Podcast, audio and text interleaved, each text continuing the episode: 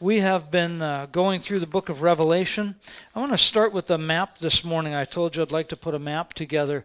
I just want to show you a map of the area where where um, John is talking about here in Revelation. As you can see, the uh, the current day it's in current day Turkey. We've already talked about Ephesians, which is right here, uh, Ephesus, then Smyrna. Today we're going to talk about Pergamos and Thyatira. Um, so this is the region. You see where Greece is, where Italy. Jesus was speaking. This is the Mediterranean Sea, obviously, and Crete. Um, so this is the region that Jesus was uh, addressing, the seven churches of Revelation. So I want you to know that, again, this is a very real place. God is talking to real people. He's dealing with real situations that they're dealing with. And the truth is, God deals with us in very real ways as well. As we talked about um, uh, last week, part of the thing I want us to understand again, even as we look at this loss this morning for Keith and Jan. When when we read through the book of Revelation, each church, uh, Jesus starts out with "I know, I know, I know, I know." I know your works. That's what we talked about in Ephesians. I know your work. I know your hard work. I know your perseverance. I know you can't tolerate wicked men. I know you've tested false apostles. I know you've persevered to the end. I know you don't grow weary. He said, I got some things against you. Some, I got some issues we got to deal with. You've forsaken your first love, but I know what you're going through. I just want to encourage us. God knows. He knows everything that you go through every day. He knows where you're at. He knows about your life. He knows about the things that you've hung on to. He knows about the hurts of your past. When we talked about the church of Smyrna, uh, he, he starts right out in, uh, in Revelations 2 I know your works and your tribulations. Sometimes we say, Well, God, I just wish you knew what I was going through. He does. He knows. He knows your struggles. He knows your difficulties. He knows the struggle you have with your children. He knows the struggle you have with your grandchildren. He knows the struggle you have with your spouse, with your in laws, with your job, with your work, with your business. Whatever it is, He knows. He's got it all. It's about how we live our lives. And actually, again, if, if you go through the book, uh, uh, the Church of Smyrna, he actually said, I know there's a trial, temptation, a trial that's coming for you. You're going to be persecuted for 10 days. So not only does he know what you're going through, he knows how long you're going to go through it. He knows what the end looks like. To the Church of Pergama, we're going to jump right into that. We, we read in Ephesians that, that one thing that God was pleased with about them is that they didn't uh, uh come cower to the doctrine of the Nicolaitans. We're going to talk about that a little bit here in the Church of Pergamum.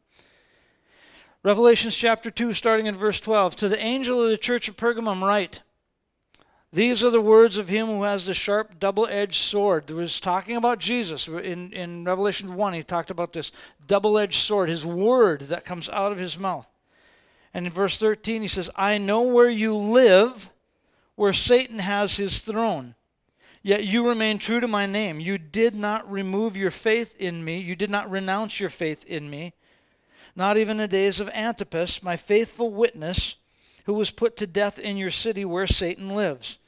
We go back to the phrase again that I pointed out. God knows where you live. He, he knows, and again, it's not like I know I know where you live, man. I know where you live. When we think about that with bill collectors, I know where you live. I, I can come there. I can be there. That's no problem. I know where you I know where you work. I, I know. That's not it at all. Jesus in this scenario is looking at it. I think if we could hear his voice, we'd hear it in a totally different way. It's like, man, I know where you live. There's this compassion. There's this heart that just that just wants to flood our heart and bring us peace. I know. And here he's saying, this is a place where the devil is actually attracted to. That's what he says. Uh, this is his throne, uh, where Satan has his throne. And the angel commands the church. He's like, I know that you live in Pergamum, and it's such a wicked city that this is where, where the devil hangs his hat. If he's got a hat, this is where he hangs it. And yet, through all of that, you have not given up. How many of you know we read in John what, what the devil's role is? His role is what? To steal, to kill, and to destroy. That's what his goal is in life, in our life, in this lifetime, is to steal and to kill and to destroy. Just think about this for a minute. The enemy has a plan. Plan A is, was, to, was to kill Jesus. If, if we go back and we look at the account, the story of the birth of Jesus, the wise men came and, and they, they told uh, Herod that, that, you know, we've been following the star for so long. And so Herod's like, all right, kill all the baby boys two years old and under. His goal, the, the devil's goal right from the beginning, was to kill Jesus, to get him out of the, get him out of the picture.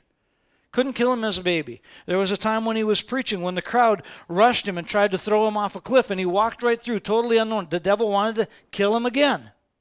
Didn't work. Finally, Jesus comes to the point in his life where his ministry is done. He submits his own life to crucifixion, and the enemy finally kills him. But not really. Jesus laid his life down. So that backfired on him.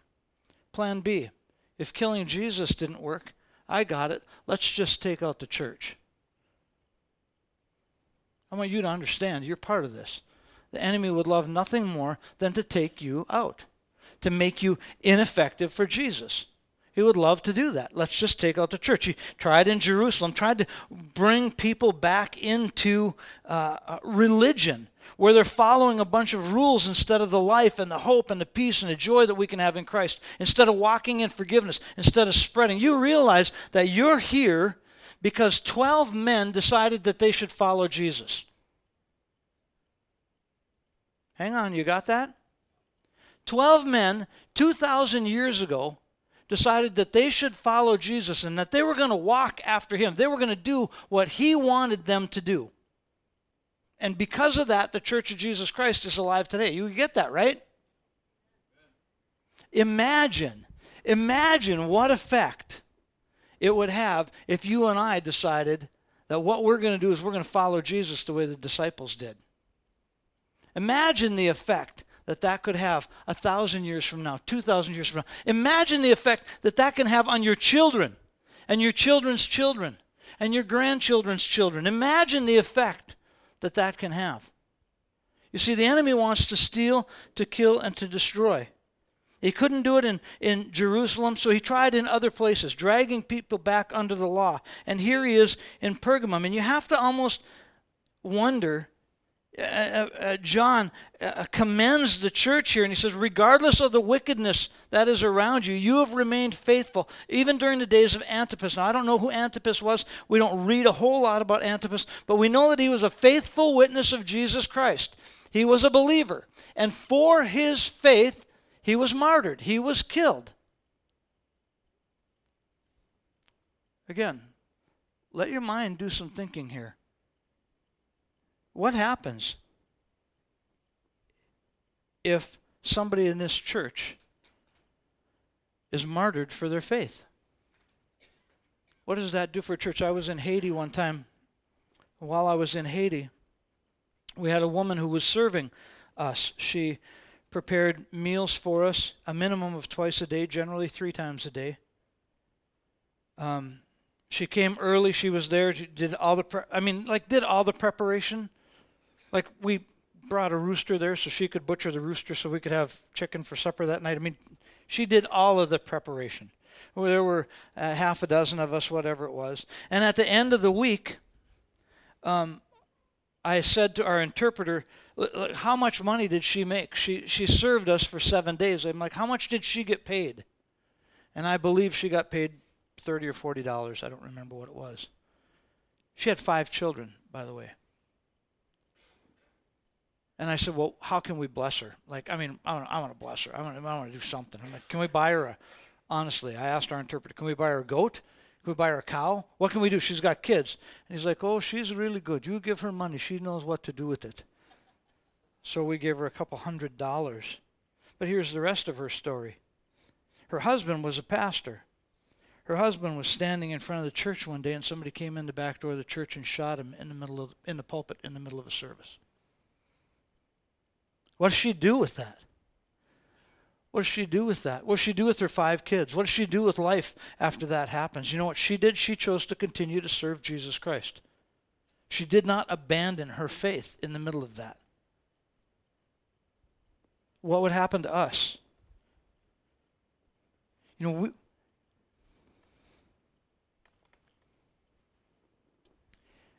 anything goes wrong in our week.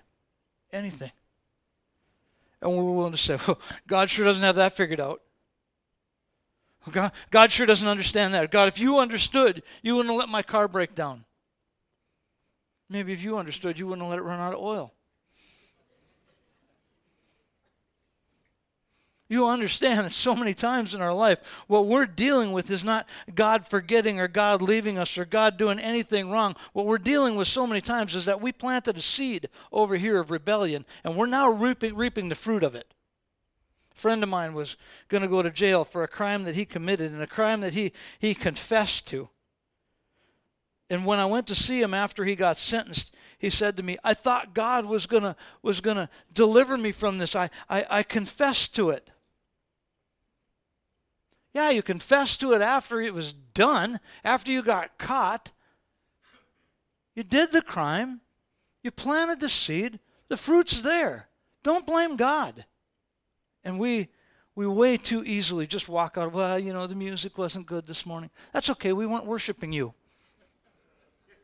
Just a thought. You know, well, it was too hot, it was too cold, I didn't like this, I didn't like that.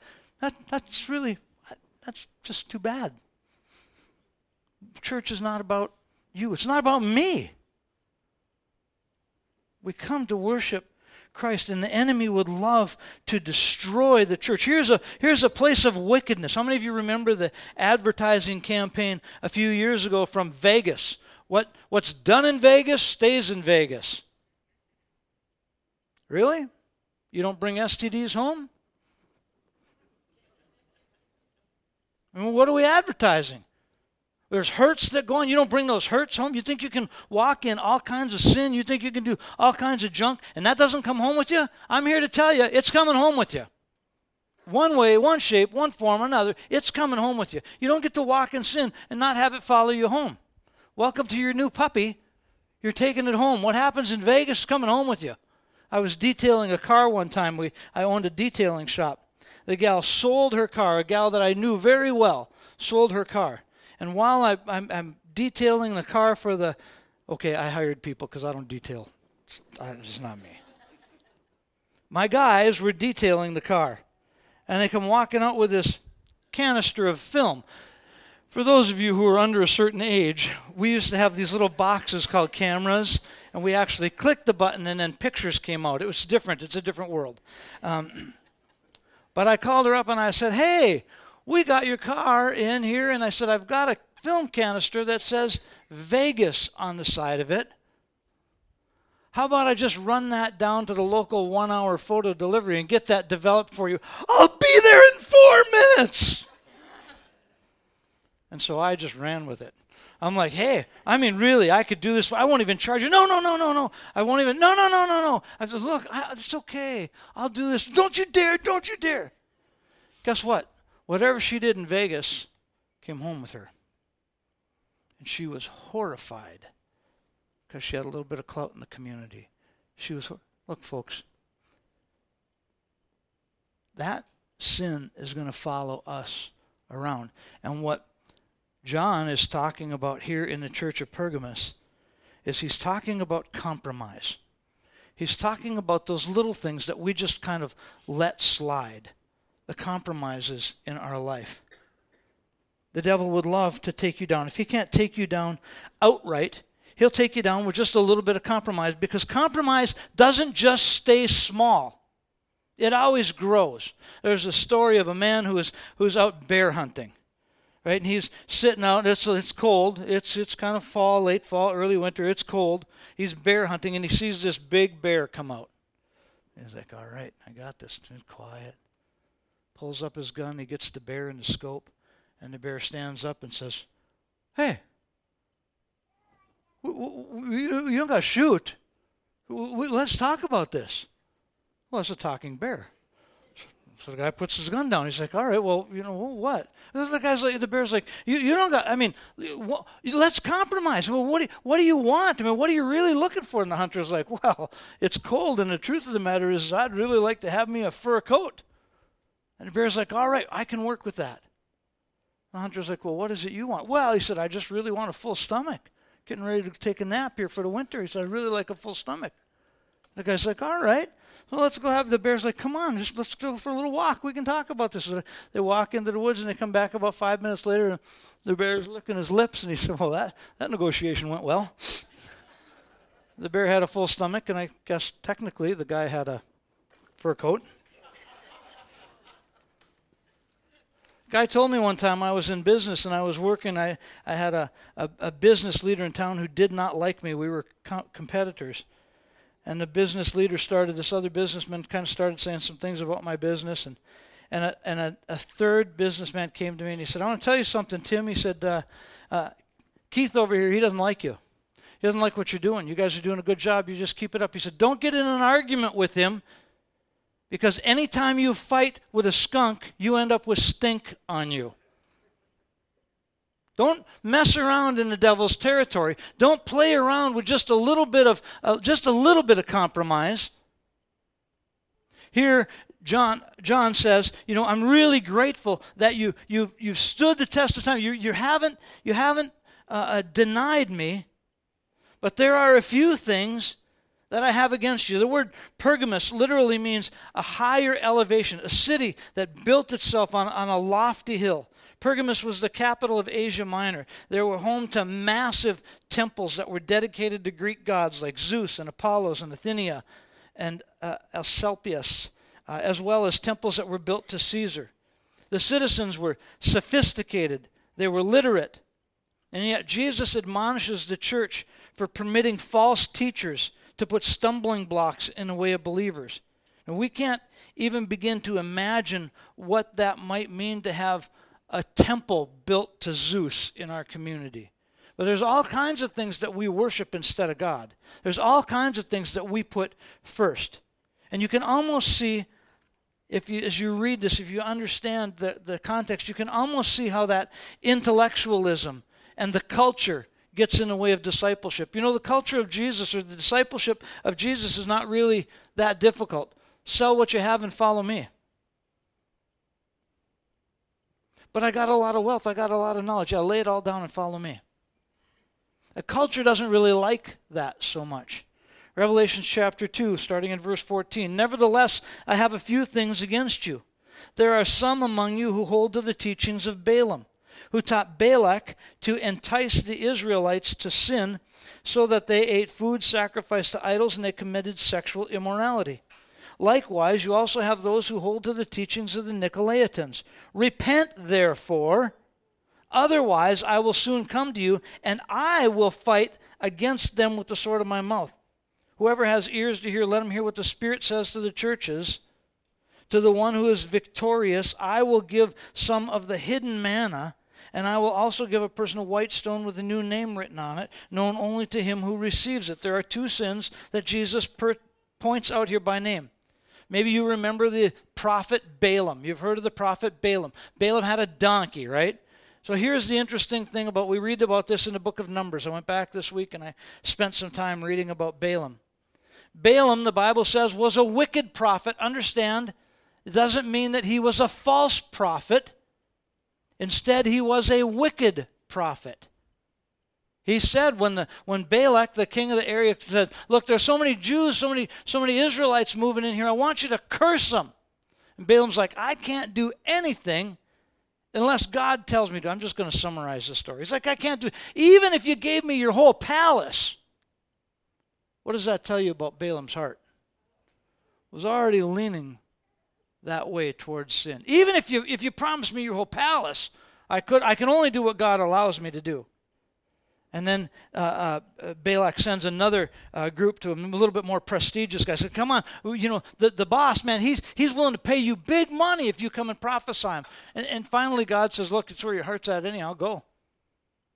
I can't do anything unless God allows me, and God knows what's going on. So Balaam's on his donkey, this is a, this is a fantastic story. Read, read uh, Numbers uh, chapters 24, 25, uh, 20, 22 on up through 25 uh, this week. You'll love this, this account. Balaam hops on his, his faithful donkey and he starts going to, he's going to go talk to the king anyhow and just see what he wants.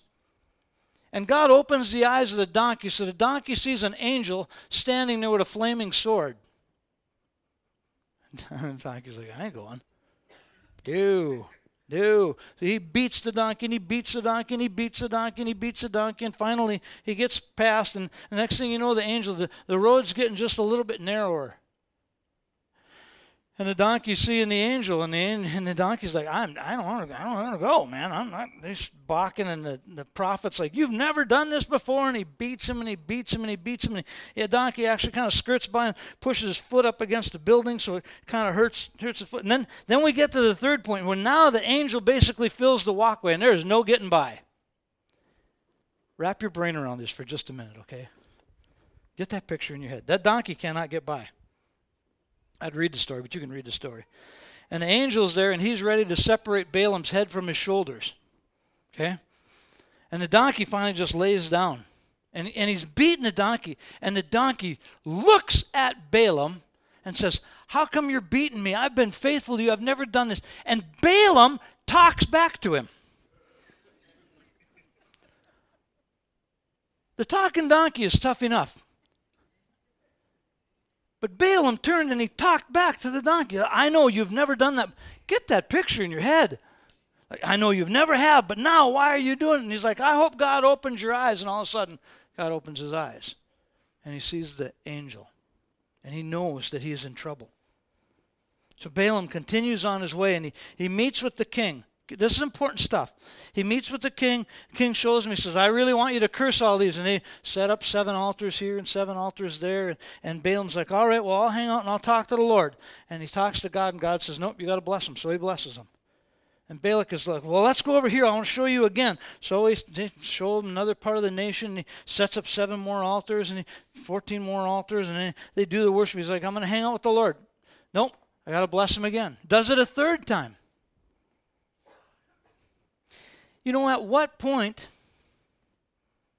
at what point do we finally say, God, you've protected me, I'm done with sin? Instead, we just keep messing with it. And we keep messing with it. And we keep messing with it. And finally, Balaam goes and he and he uh, you know shows up that third time. He's like, I, I can't, I got I gotta prophesy blessing over him. Balak's ticked off. He's like, I was gonna pay you so much money. You can't even believe how much money I was gonna pay you. And yet, now you got to go home without any money. And then we read. That's in verses 22 and 23. And then we read in verse in chapter 25, I believe it is, where Balaam the prophet, I mean, it's in Numbers, uh, where Balaam the prophet finally goes down, and instead of cursing these people, which he cannot do, instead he goes to, I believe it's the city of Moab, and he talks to all these hot young gals and he's like, you know, the, the deal is, what, what, what you could do is you could just, I don't have to curse Israel. If you just all go over there and tempt them and seduce them, then God will have his way on them. Again, God's going to put a little judgment on them anyhow. And it's exactly what happened. What's the sin that's going on in the church of Pergamos? Well, there's a woman who's getting up She's named as Jezebel. We don't know if that's her literal name or if it's just a spirit of, of Jezebel, is what they would call it, which means she's behaving like Jezebel of the Old Testament. Jezebel of the Old Testament had 850 of her own prophets. She was killing the prophets of God, she was destroying the people of Israel. And this is exactly what's going on in this church. There's a, a, a woman, you, uh, we'll read about it here in just a minute. You've put up with this Jezebel, with this woman Jezebel, who's leading the church down paths of destruction. I'm not, I'm not actually, I'm not actually telling you that God says it's okay. But if you did this, she's putting temptation out there in front of them. Let's just, let's just read it. Let's just, let's just go and we'll, we'll read it. Uh, actually, we just we did read it once, but I'll just go back. Um, I have this thing against you. No, no, no, no, I'm not there yet. I'm not there yet.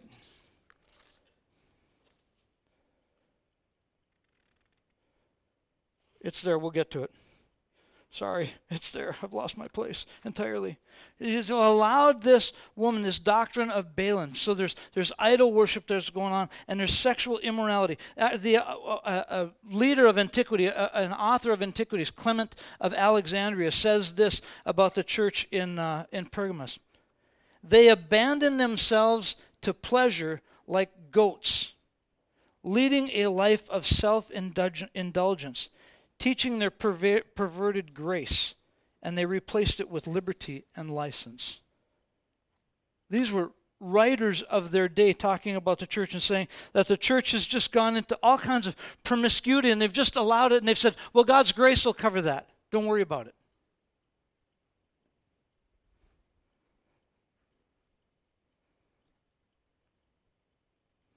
It's not my job as a pastor to get up and apologize for what Scripture says. It's not my job to make it easier. It's my job to tell you what the Word says. And what the Word says here is that if you allow compromise in your life, it's going to lead to destruction. It's going to lead to destruction. And God knows where we're at. You might think that you've hidden this sin from everybody else. But I'm telling you, God knows. The teaching of the Nicolaitans, we don't know the exact origin of this. It, some Bible commentaries believe that it was a, a, a, a man who was, who was preaching heresy. Actually, they, they think his, na- his name was Nicholas. Um, and Nicholas means one who conquers other people. They, they think that in the book of Acts, when when uh, the the apostles were told to set in uh, um, uh, deacons to run the church, some theologians believe that Nicholas was among that group, and that he got so off base that he was again he'd he'd allowed this this uh, uh, compromise in his life to the point that they were again sacrificing. They were making sacrifices to idols. They were eating food sacrificed to idols. They were committing sexual immorality. All this stuff was going on. Other commentators believe that uh, the Nicolaitans, uh, just as a, as a term that comes from the word Nicola, which means let them eat. And so they were just offering all this indulgences in their life. Anyway, we look at it, what we're finding is that the Nicolaitans, what they believed was an abomination to God, that they could just take in all this sexual immorality, they could they could do whatever they wanted, they could worship other gods. Uh, we we would call it uh, uh, like a polytheism or pluralism, where you can do whatever you want to as long as you stamp Jesus on the end of it. It's okay. Like, like God knows that we live in all these, these troubling times and these struggles. And so, so, so yeah, I know. I, I watch a little too much of that. And I, I go down this road. And, you know, times are really tough. So, you know, I call this gal or I call that gal or I, I call this guy or I call that guy. And my life is, is, is you know, like I, I kind of do whatever I want to whenever I want to. But I love Jesus, so it's okay, right? No. No, no, no, it's not okay. Jesus called us to lay down our own lives. He called us to sacrifice ourselves. We find in Revelations 2 in verse 16, he says, Repent therefore, otherwise I will soon come to you and I will fight against them with the sword of my mouth. If you don't repent of that stuff, if the church doesn't repent, God's going to come and fight against the church. How many want to be on that team?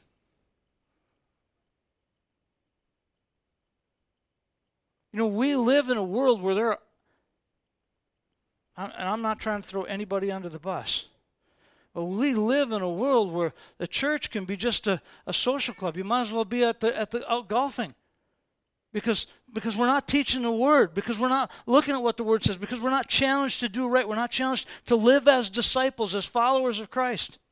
And the reality is, if we're not doing that, we're living in a world of compromise, and God is going to come, and He's going to fight against that. His Word's going to fight against that. And that's what was going on in this, in this community. We've got great temples to worship this Greek God and great temples to worship that God. And we've got all kinds of prosperities, and we can worship this and we can worship that. Why do you want to try and follow after Jesus? Are you kidding me? That's so narrow minded.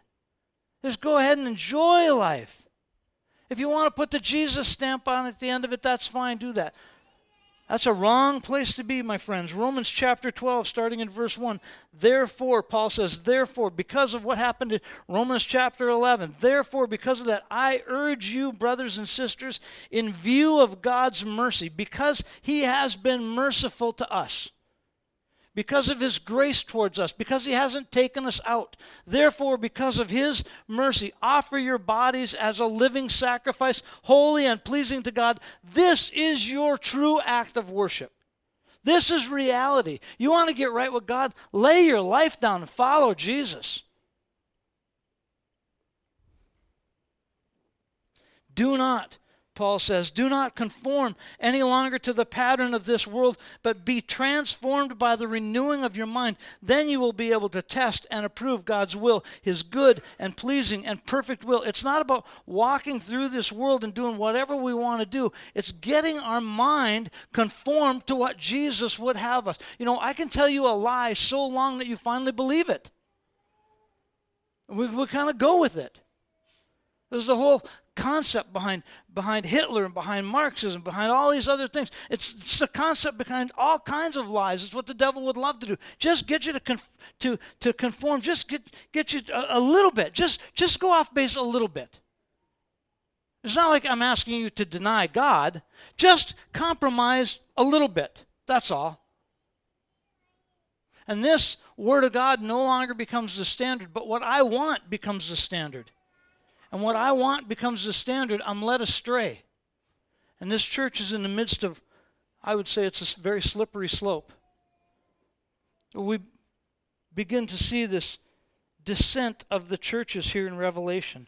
We start out with a couple of churches that are doing doing pretty well. They they they forsake their first love, but the other church was doing fine, and then we begin to see that these churches start a little bit here and a little bit there, and they kind of walk off the path. The church of Thyatira was next, was an inland church located on this major trade route. The commercial, the, the commercial center, they had many guilds. We'd call them unions today. I'm not throwing unions under the bus. I'm just saying. If you wanted to do business, you, you had to do it through these trade guilds. It was the home of a military garrison. It was a, a the, the patron, their, their, the, the, the god of this city was a warrior goddess. And all throughout this region, they worship false gods. It is, we don't, again, we can't wrap our brain around that. But if you're going to participate in the local economy, you were required to be part of these, these idolatrous festivals, and were you were required to be part of these, these guilds. You had to participate with what was going on in the community, otherwise, they wouldn't let you buy and sell. You're going to have a business. The lesson of Thyatira, as we will get into it, is don't pretend to just go along with the false teachings for appearance sake. Don't compromise the truth. You've been called out of the truth. Revelation chapter 2, we're going to close here pretty soon. Revelation chapter 2 and verse 18. To the angel of the church of Thyatira write, These are the words of the Son of God, whose eyes are like blazing fire and whose feet are like burnished bronze. I know your deeds, your love, your faith, your service, your perseverance. Sounds good, right? And that you're now doing more than you did at first. You're growing, things are good. Nevertheless, I have it against you. You, this is where they're tolerating Jezebel. You tolerate that woman Jezebel who calls herself a prophet. By her teaching, she misleads servants into sexual immorality. This he's talking to the church. He's talking to the church on a Sunday morning. She gets up and she's preaching, and, and her, when she gets done with her teaching, when she gets done as a, as a prophet of God, she's leading people off into sexual immorality. It's okay, just do whatever you want. It's fine. Just come back next Sunday and leave your offering at the door. Right? No. I have given, God goes on, he says, I have given her time to repent of her immorality, but she has refused. So, I will cast her on a bed of suffering. I will make those who commit adultery with her suffer intensely unless they repent of her ways. I will strike her children dead. You think sin is not a big deal? God gives her the opportunity to repent. And if she's not going to repent, then she's going to suffer. Anybody who's going along with her is suffering, and her children are going to die over this. This is a big deal. Well, you know, uh, I can sin, it doesn't hurt anybody else. Blech! That's a lie. It's a lie. It's a lie. Don't buy into that. Don't buy into that. We do not live in a vacuum. You don't get to live your life any old way you want to and not have it affect everybody that you love. Ask any parent of an addict. I dare you. Ask a parent of an addict. They'll tell you exactly what that does to their heart, does it does to their life.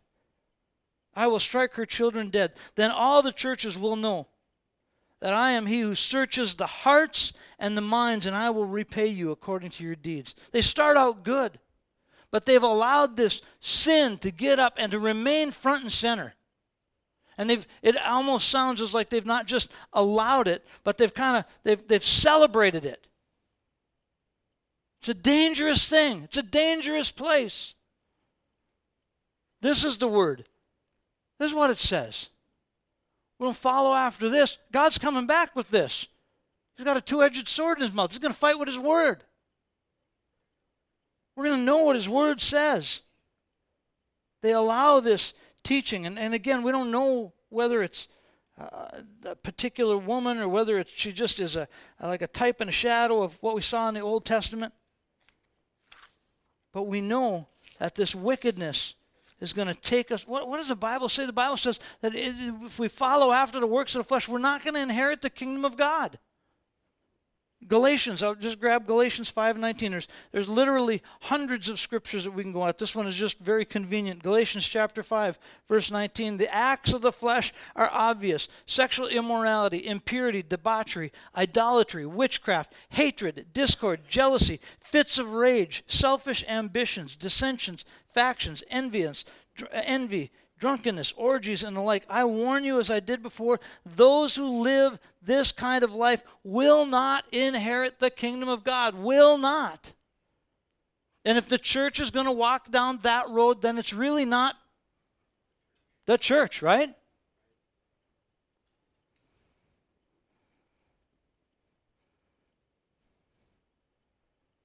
John also mentions here these so called deep secrets. Let's go on. We'll read a little bit more in Revelation chapter 2, verse 24. Now I say to the rest of you in Thyatira, to you who do not hold to her teachings. See, he's not just preaching to one little church, he's preaching to the community. Those who have not held to her teachings and have not learned Satan's so called deep secrets, you know, if the church is walking around with deep secrets, this is just deep spiritual, mystical. You, oh, you got to be in with our crew before you're going to realize this is just so deep. This is just a, Raymond and I discovered some deep secret place in Jesus. Again, I hear God throwing up in the background.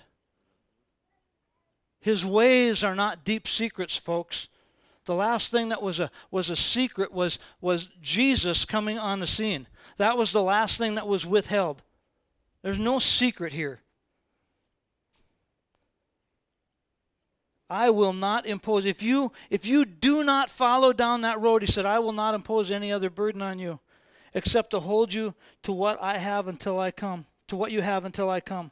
To the one who is victorious and does my will to the end, I will give authority over the nations. You hang on to Jesus, and God says, Not only will I not destroy you and your family, but you're going to have authority over the nations. We'll look at that in a few weeks. That one will rule with an iron scepter and dash him like a piece of pottery. Just as I have received authority from my Father, I will also give that one the morning star. Whoever has an ear, let him hear what the Spirit says to the churches. What he's talking about overall here is that there is no room for compromise in the Word of God. And if you're walking in compromise, I would challenge you to get that right. Get it right. Get it right. We read through the book of, uh, as we read in the beginning of, of Revelation, God was walking through the candlesticks, whatever that looks like, I'm not sure. The candlesticks represented the church. He's like, I got a message to the church. If they don't receive it, I'm going to remove their candlestick. Each one of those cities was considered a candlestick. He's like, I'm going to remove the church from there. You don't get it right, God's going to take it away. Do I feel in this congregation that you and I got to really worry about somebody who's. I'm not preaching to anybody, okay? I'm preaching to all of us.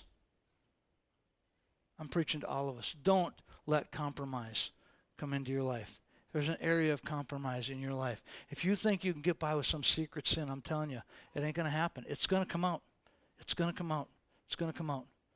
that secret's not going to remain a secret. Because Jesus loves you too much. Hear it. I know.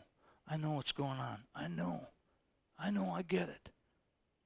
He loves us too much to let that stay. He's going to reveal it. He spoke to Jezebel, gave her a chance to repent. She wouldn't do it. All right? No choice. Let God work in our hearts and our lives. I encourage you to spend time alone with the Lord this week. I encourage you to do it again and again and again and again. Let Him deal with those things, those areas in your life. I'm, I'm going to be honest with you. I read through this this week, and I identify areas in my life where there's compromise. I'm like, God, I just need help. I need help. There's areas that I've just let slip. We need to do that. We need to let God continually work in our lives. Amen? Amen? God, I just thank you for each person here today. I ask you to be with them, to bless them.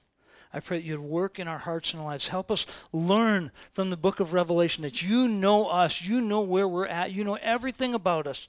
You know our good works. You know our selfishness. You know our compromises. And God, you want to work life in us because there is a difficult day coming. There's also a glorious day coming. There's a day coming for the church we're going to be able to rule and reign with you, and you want us prepared to do that. So, God, I just ask you to continue to work in our hearts and lives. In Jesus' name. Amen. Amen. Again, remember, you're all invited over to the China Buffet. We're going to have lunch together with uh, Scott and Steve. So God bless you guys. Have a great